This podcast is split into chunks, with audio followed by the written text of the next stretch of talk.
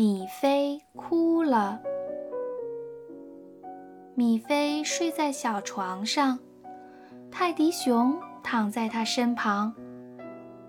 他觉得泰迪很友好，暖和又漂亮。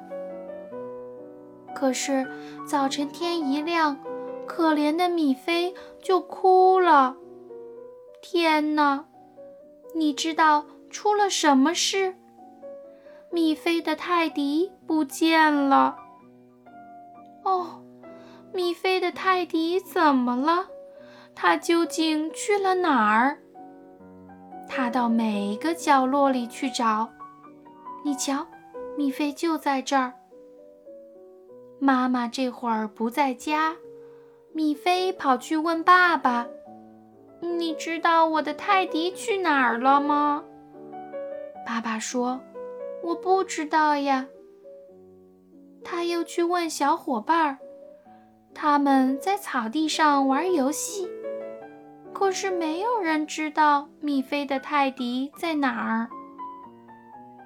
他去问爷爷和奶奶。我们一直在家，他们对米菲这么说：“没见到你的小泰迪。”米菲又跑去问姑姑。姑姑住在小山上，我没看见小泰迪。姑姑说着，眼泪汪汪。米菲只好回家了。他不知道应该怎么办。哦，米菲哭得多伤心。泰迪是他的宝贝心肝。白天就这么过去了。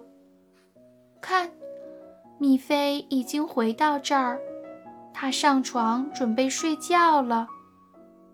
可，他的脚碰到了什么？